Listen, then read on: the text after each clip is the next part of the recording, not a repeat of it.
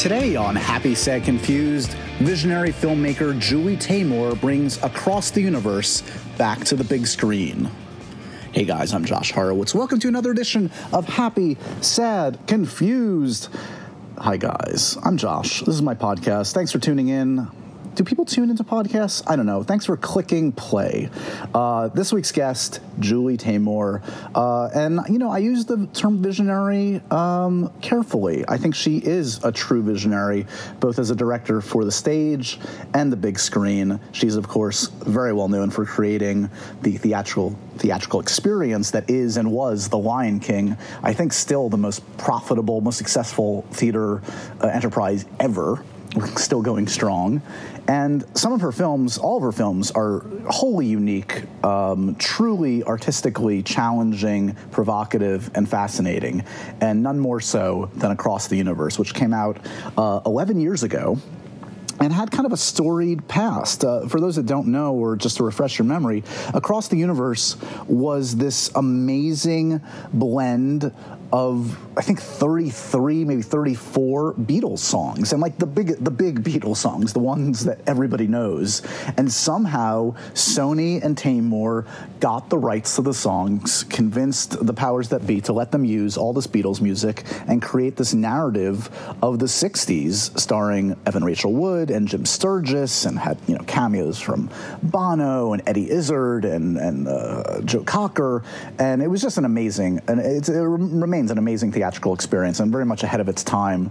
You know, this was before came out before I believe Moulin Rouge and and of course recent uh, films like uh, you know Les Mis and, and La La Land.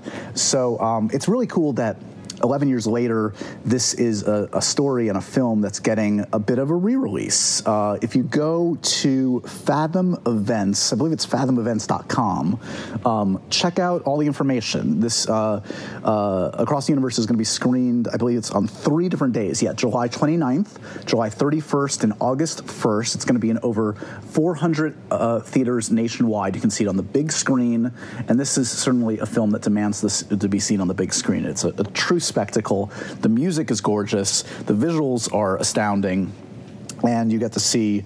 Um, I mean, you know, this was the the film that that really I think helped launch Evan Rachel Wood to new heights. It was uh, Jim Sturgess's first film, and it's just a you know I, I, always enjoy it when when a film like this that didn't get maybe its due at the time gets a second chance. So that's what this conversation today is all about. I have uh, the unfortunate note is you might no- notice in the running time of the podcast you're listening to today, to today that this is one of the shorter Happy Sad Confused broad, uh, uh, podcasts ever so this was a bit out of my control and long story short our conversation was just getting going it was honestly in its infancy we were just getting into the background of the film uh, and I had a little family emergency. Don't worry, everything's fine. Totally on me. I had to run out of there. I got an urgent call. Everything's fine rest easy. But suffice it to say, I had to I had to lead the conversation with Julie Taymor, and Julie couldn't have been nicer about it. Couldn't have been more understanding. Look, these things happen. Um, so she was very cool about it, and I'm very appreciative that she was, you know, willing to roll with it and, and understood that you know sometimes life intervenes. The good news is that this is still a pretty substantive chat about across the universe. Like we really, she really you know is very passionate about this film and has a lot of really interesting things to say about how it was made and the and the production history uh, and the release strategy that was very kind of like controversial at the time. She wasn't really pleased with it. So there's a lot of good stuff in here, even though it's way too short for my taste. And frankly, there was so much more I wanted to talk to Julie Taymor about her other feature films, her other theatrical work.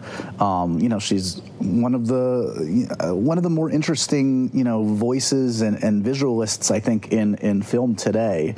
And she's she's actually working on a Gloria Steinem film, I believe, right now. So I didn't get to all of that stuff. So this is across the universe centric, way too short, but at least you get this, huh? It's it's still free. So we'll get Julie Taymor back and do more of a career conversation at a later date.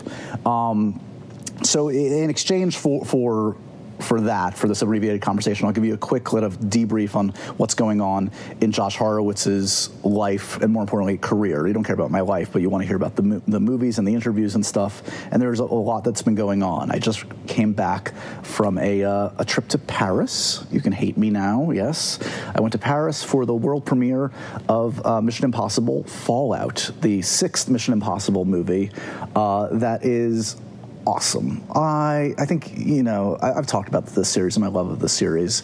Um, the last one was fantastic. Christopher McQuarrie directed that one, and he returns. He's the first uh, filmmaker to return for a second Mission Impossible film. Uh, he directed both of these, and this one has so many jaw-dropping stunts, set pieces galore, and amazing supporting performance by Henry Cavill I mean that too. I mean, this is probably the best use of Henry Cavill in a film. Really will open up, I think, some new doors for him. Um, he's great. Tom Cruise is great. Simon Pegg, Rebecca Ferguson, Vanessa Kirby's added to the mix. Uh, I love this movie. One of my favorites of the year everything I hoped it would it would be and more. So that comes out next week. Mission Impossible Fallout. There's my early review of that.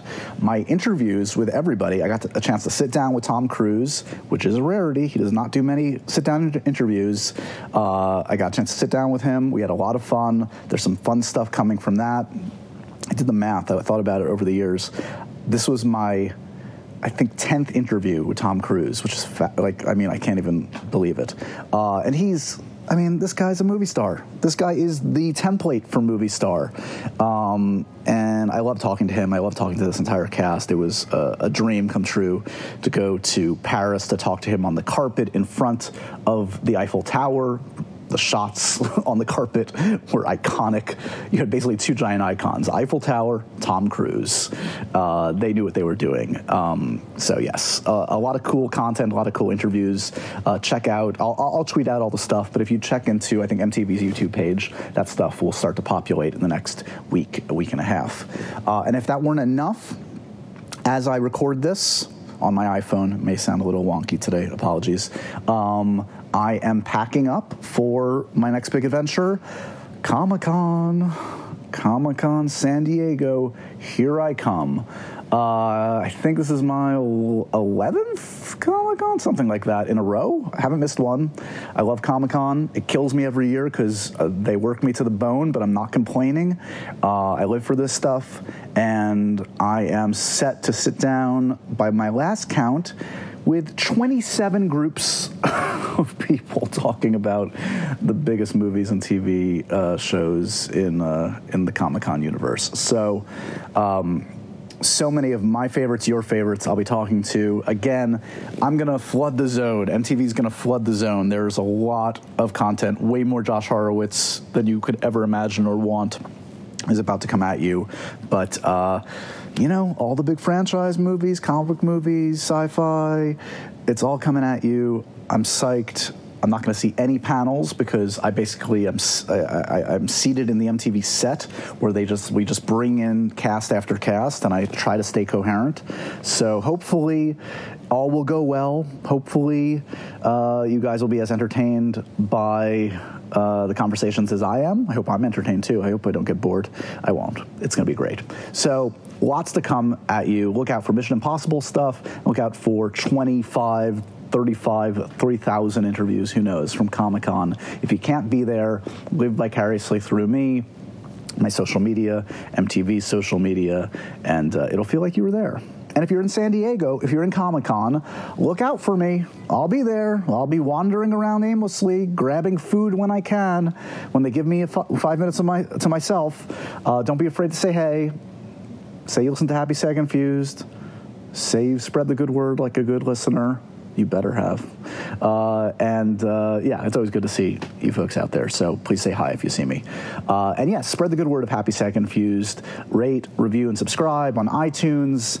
And uh, I guess without any further ado, enjoy this conversation. Abbreviated again. Apologies, Julie Taymor, and go to fa- uh, Fathom uh, Events, F A T H O M events.com Uh, and uh, all the information on where you can see Across the Universe uh, July 29th, July 31st, and August 1st are there. Uh, check it out, if you can. It's a, a film uh, well worth checking out one more time. And without any f- further ado, here's Julie.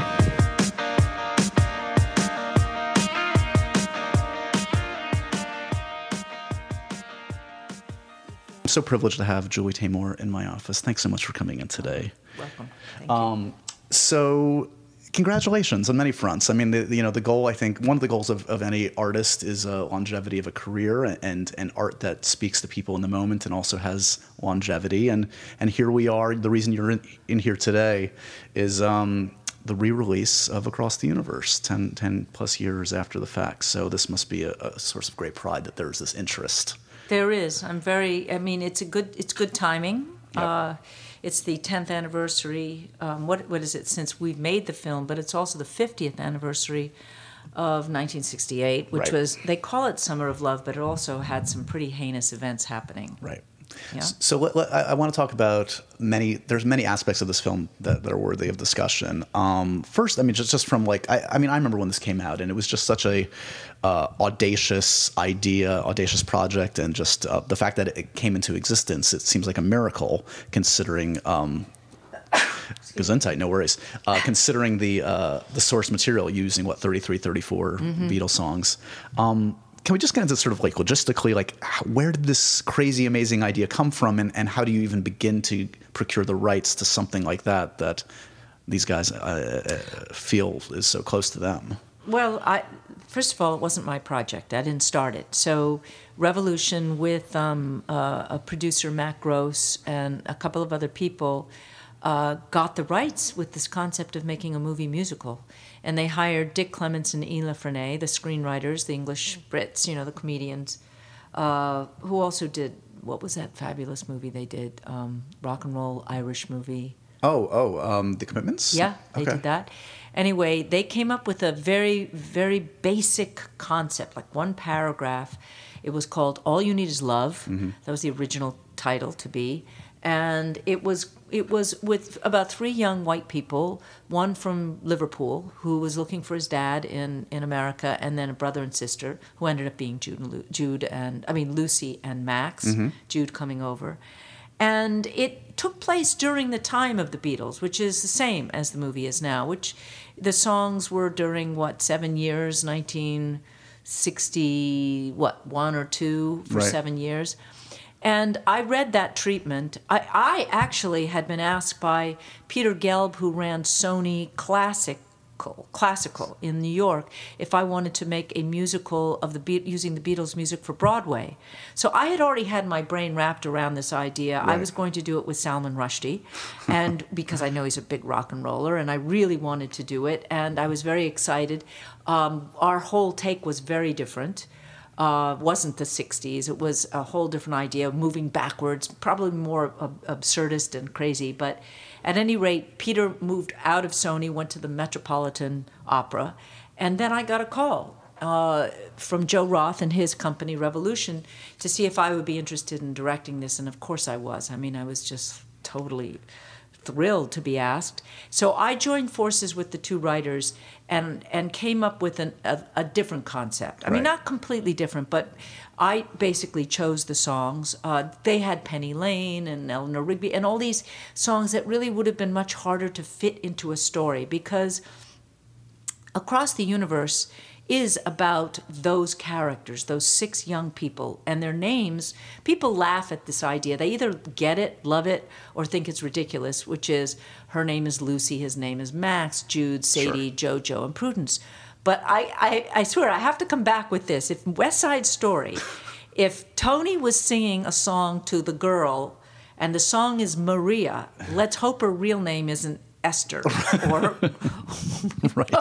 Thematically, mean, it works. You know, yes. Esther or Esther or oh, Esther oh, Esther. I mean, you you have what is so great about these Beatles songs is they did. JoJo was a you know sexy Sadie. Now we didn't put every one of the songs in, but for those people who grew up with these songs, there is resonance to hear Sadie. You know she's sexy Sadie. You know she did certain things that weren't great. And Prudence, dear Prudence, why don't you come out and play?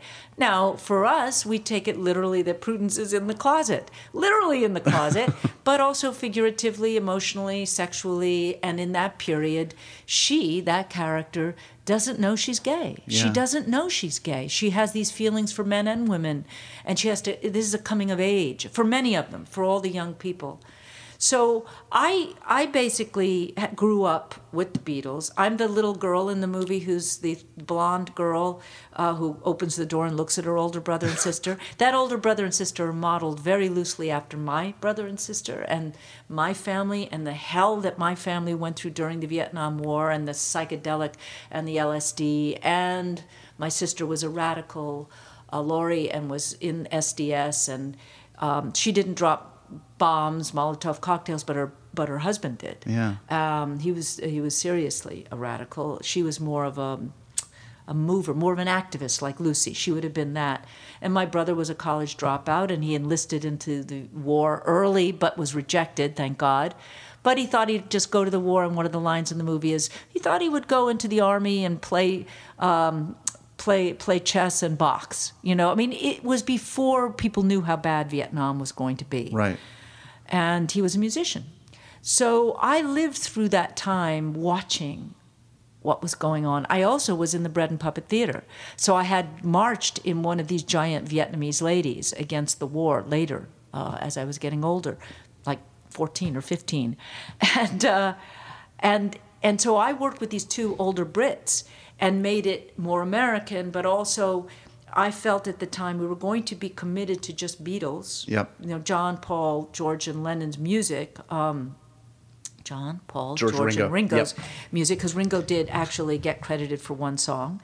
um, but I felt the reason I added Sadie and JoJo to the equation was because the the these musicians were very inspired by African American music as were the Rolling Stones and almost all the bands, sure. the white bands of that period, were totally inspired and influenced in some places too far, went too far, and actually stole stuff. But anyway, I felt that, that the other two great uh, musicians of that era, Jimi Hendrix and Janis Joplin, that I could represent them and that feeling in how I cast the other characters. Right.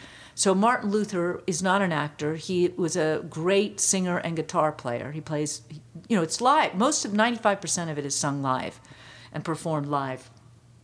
But he came in as JoJo. We auditioned him, and he clearly could act. Right. And the same with Dana Fuchs, who who has a band, the Dana Fuchs Band, and had played Janis Joplin off Broadway.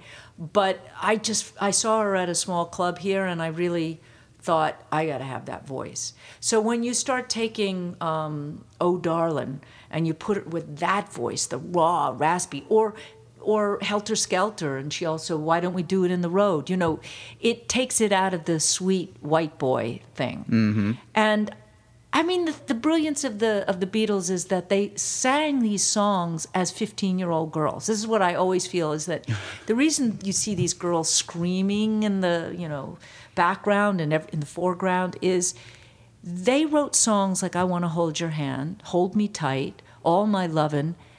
Now, there isn't a young white male band today that would sing a song like that. They're singing from the sentiment of a 15 year old girl who's falling in love for the first time. Right.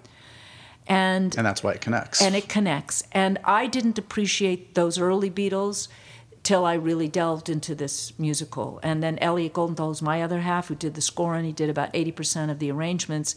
We just so fell in love and admired these songs, how brilliant they are.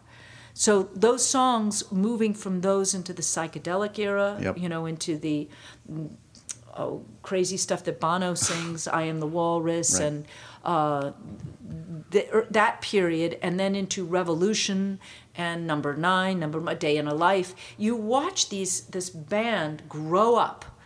And we condensed their seven years into two or three in the story. And you see this innocence that's almost 1950s of this suburban girl and her, her a high school sweetheart who goes to enlists in the war and dies. And you watch her become radical. And you see, okay, this is a 16 year old girl that as she sees what's happening to her friends and her culture and her country, she becomes an activist. And I, I feel that is what's happening now. Absolutely. When you look at those Parkland school kids and you see that it had to happen to them personally to activate them. It's a shame, but that's just the way it is. That because we had a draft in the 60s, there was an anti war movement. There is no draft now, so it takes real commitment to get people real. They have to have it pushed in their face. They have to see the black kids on the streets getting shot they have to see this monster up there selling out our country uh, to to this dictator and these other dictators, and and realize they're young. This is their country and their future. And I, I believe that Sony supports putting out this movie in Fathom this summer because it's pre. Um, it's pre the midterms, but also we're very inspired by the young people now who are rising up and Yeah. saying, we have to protest, we have to do more than that, we have to vote. We have very, as you and I were talking, there's absolutely no power. And even the voting is scary if the Russians are controlling our voting, you know, if they're putting this stuff out. And we just, how do we battle this? Right. So I, you know. I'm, curious. Like, have you noticed in the last few years has this has, is this a film that's constantly come back around that you're noticing that you know a film many films most films don't have much of a shelf life they come and go and people don't talk about them but this one seems to you know I think I think I always admire the products that go for it they go for broke and all of your projects do yeah I mean I know, for good or better, bad or worse. no, but I mean, I mean, what's the why bother devoting two or three years of your life if you're not going to really just go out there? Um, and I think the best projects do kind of turn people on and off, and this one did. Um, do you feel like this one has just been a persistent kind of grower in terms of like finding new audiences in the last ten years? I don't know for sure. I don't know. I know that w- we had a big battle about Final Cut, about Right. the cut years ago, and um, you win and you lose. We won the cut. We lost the um, the release the strategy, release. right? We didn't weren't released. We had a Golden Globe nomination for Best Musical, Comedy and Musical. There were no Golden Globes that year because of the Iraq War. Oh my gosh! yeah, So yeah. we ended up selling tons of DVDs. Right.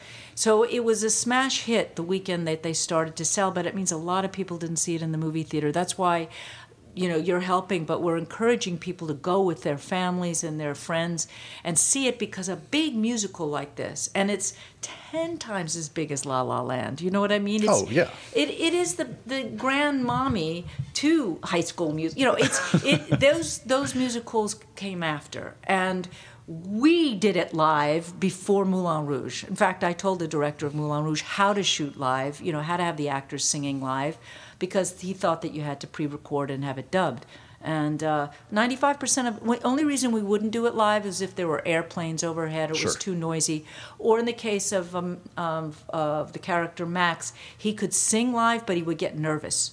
But everybody else was absolutely live, and uh, and so I think that that it's a cult film. Really, when they when they say that, people I hear that I saw it 15, 20 times. So if people loved it, like a good album, they would play it over and over again.